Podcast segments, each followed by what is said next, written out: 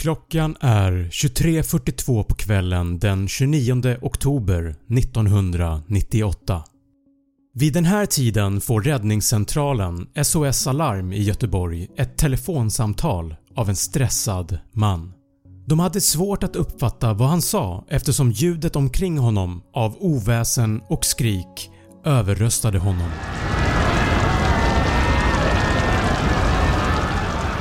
Men två meningar kunde de avtyda.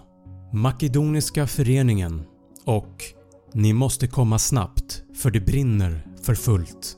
Man fick dock inget svar när man frågade om gatuadressen och efter det här så kunde man inte höra mannen längre trots att man hade samtalet igång och lyssnade intensivt efter svar. Men under tiden det här pågick togs flera samtal emot av SOS Alarm och brandförsvarets larmcentral och klockan 23.45 kunde man fastställa att adressen måste vara Backaplan eller Backateatern. Man skickade ut en räddningsstyrka från Lundby brandstation som åkte emot platsen 23.45.40 ungefär 3 minuter efter det att första samtalet hade kommit in. Men man visste dock inte till 100% vart man var på väg. Backaplan? Eller Backateatern? Eller Makedoniska föreningen? Vad skulle man möta när man kom dit?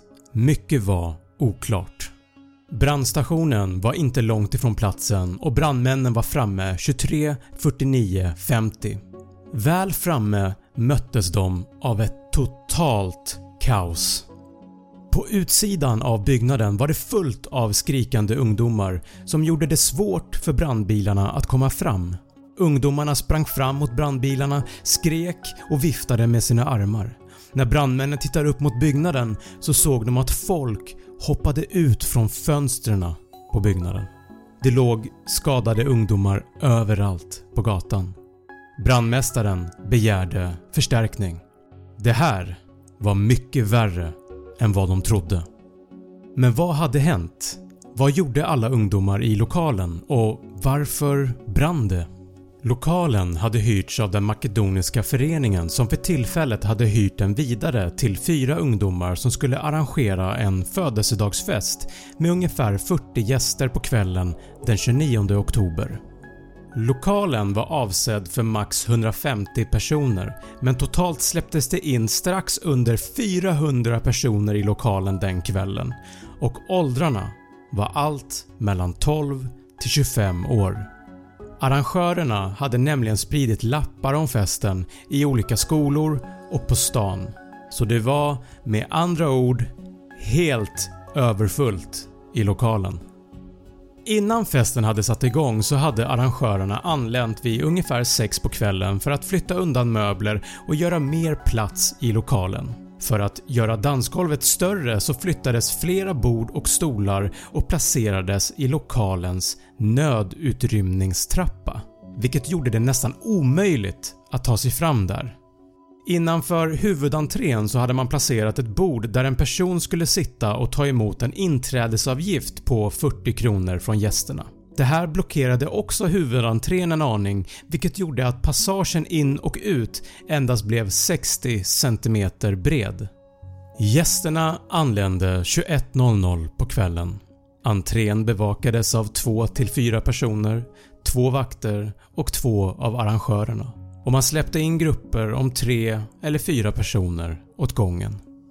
Senare under kvällen var det så mycket människor att det knappt gick att röra sig där inne. Ett vittne berättar att det var en lång kö för att komma in och andra vittnen berättar att det var kvavt och dåligt med luft och att det var ovanligt varmt. Det var varmt som i en bastu. Vid ett tillfälle under kvällen blev det bråk inne i lokalen. Musiken stängdes av och personerna fick lämna festen. De här personerna, som var fyra unga män, anlade en brand i nödutrymningstrapphuset. De antände stolarna där som hade burits in tidigare. Klockan var nu 23.25. Eftersom ingen annan befann sig i trapphuset så kunde branden utvecklas ostört och bli större och större. Bara någon minut senare upplever några personer på festen att det luktar rök. En del trodde först att det var på grund av rökmaskinerna inne i lokalen men när klockan slog 23.35 upptäckte en DJ som skötte musiken att det brann i nödutgången. Enligt polisens förhörsprotokoll så ska 398 personer befunnit sig inne i lokalen när branden utbröt. Vissa var på dansgolvet, andra befann sig på toaletterna, i trapphuset och i andra angränsande utrymmen. Musiken stängdes av och man varnade för faran och uppmanade alla att lugnt och stilla lämna lokalen. Många tog tyvärr inte varningen på allvar. En person gick till och med upp på scenen och började att rappa vilket fick folk som var på väg ut att vända tillbaka. Men efter ett tag när stora eldlågor slog ut genom dörren från nödutgången så förstod man allvaret och nu blev det total panik. Alla skulle ut samtidigt. Det var trångt och trycket från alla människor gjorde så att vissa trycktes ner i golvet. Folk låg i högar, klättrade över varandra och klämdes fast. Branden hade nu spridit sig ut i danslokalen och i andra delar av byggnaden. Utgången vid entrén var som en flaskhals och det blev totalstopp där när alla försökte ta sig ut samtidigt. Vissa krossade fönster och hoppade ut därifrån i ren panik trots att det var 5-6 meter ner till marken. När brandmännen från Lundby brandstation kom till platsen var det cirka 120 personer kvar i byggnaden och de började omedelbart med räddningsarbetet. Man hade svårigheter att ta sig in eftersom trycket vid entrédörren var fortfarande för stort men man placerade stegar vid fönstren så att folk som tog sig ut därifrån kunde klättra ner istället för att hoppa Brandmännen lyckades ändå få ut mellan 60-70 personer från byggnaden och de som hade räddats först hade lindrig rökförgiftning och lättare skador på kroppen. De personer som man lyckades få ut sist var medvetslösa och hade svåra brännskador.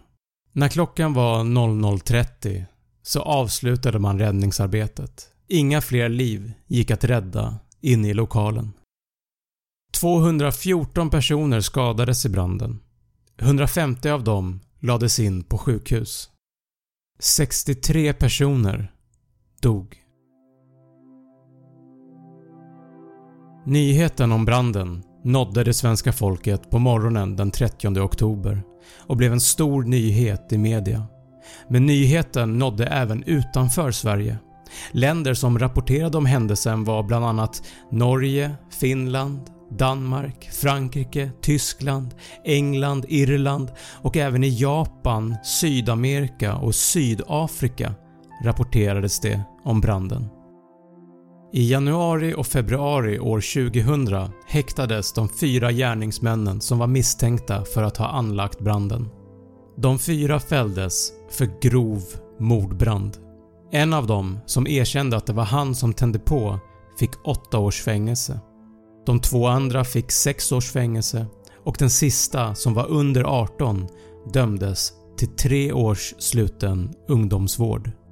Deras anledning till varför de ville förstöra festen var att de ville hämnas för att de inte hade fått gratis inträde.